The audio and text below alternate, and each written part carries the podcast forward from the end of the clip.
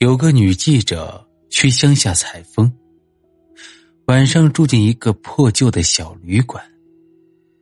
进来房间以后，屋子里光线很暗，床对面有幅画，画上是个男人，棱角分明，栩栩如生，尤其是那对眼睛。